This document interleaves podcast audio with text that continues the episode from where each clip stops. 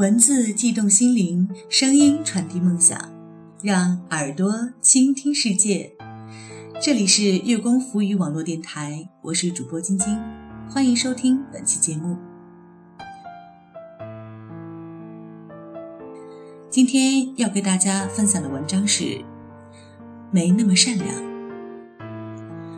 小学时体育检测，同班姑娘让我帮她拿着发卡。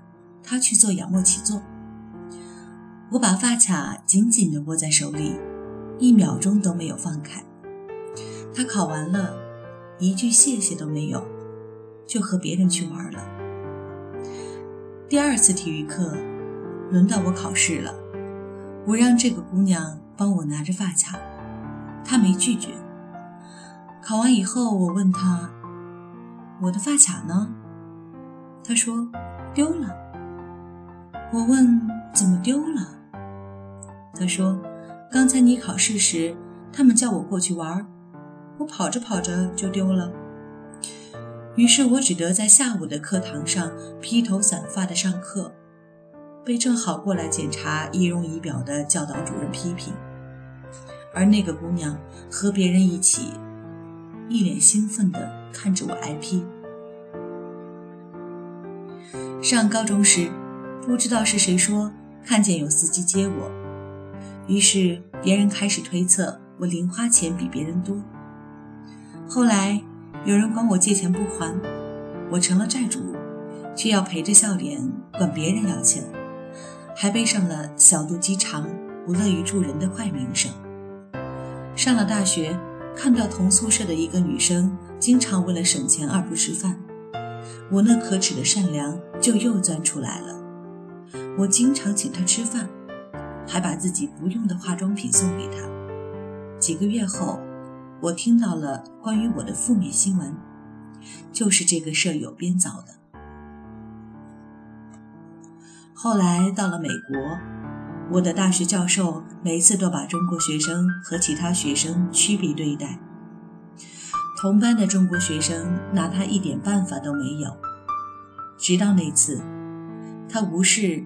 离他最近的那个白人大胖子一直在刷 Facebook，却指着我的笔记本电脑说：“关上那该死的东西。”在上课时，教授正在吹嘘他的光辉事迹，我突然对着一个刷 Facebook 的白人说：“你关上那该死的东西，听课。”全班人都像看疯子一样看着我。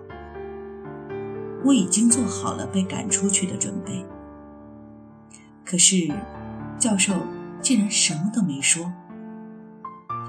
下课以后，教授走过来，默默地拍了拍我的肩膀。我知道，从此以后，我再不用遭受种族歧视了。于是，我开始不再那么善良。变得没那么善良以后，我少了很多累赘的人际关系。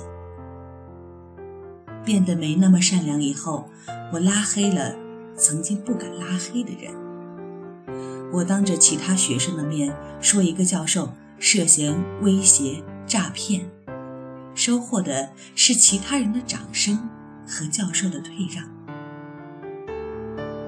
变得没那么善良以后。我不会因为顾及和别人的友谊就放弃自己的话语权。我争取到了比原先更多的机会。